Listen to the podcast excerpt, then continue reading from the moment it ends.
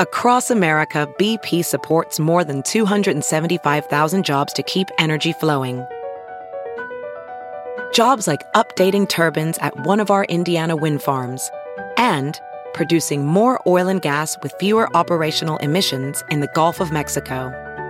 It's and, not or. See what doing both means for energy nationwide at bp.com slash investing in America.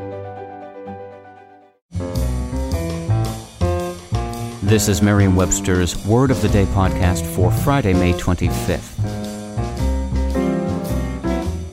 Brought to you by the new Merriam-Webster's Advanced Learners English Dictionary, designed for students and teachers of English as a second language. Learn more at learnersdictionary.com.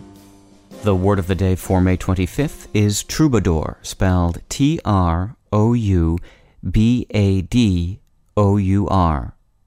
Troubadour is a noun that means a lyric poet or musician who performed chiefly in southern France and northern Italy in the 11th through 13th centuries. The word also means a singer, especially of folk songs. Here's Troubadour used in a review by Milton D. Carrero in The Morning Call of Allentown, Pennsylvania. A tango diva and modern troubadour, Maria Volonté is an ardent singer songwriter who lives true to her spirit, a spirit that has sent her on a lifelong expedition across countries and cultures through myriad musical styles. In the Middle Ages, troubadours were the shining knights of poetry.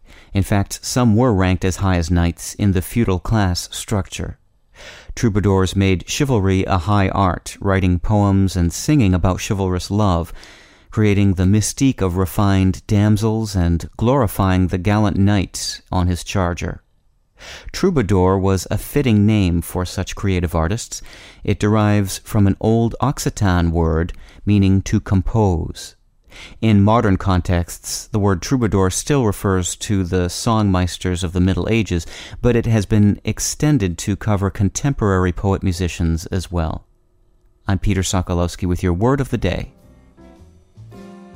Visit the all new learnersdictionary.com, the ultimate online home for teachers and learners of English. A free online dictionary, audio pronunciations, custom study lists, and interactive exercises are available now at learnersdictionary.com.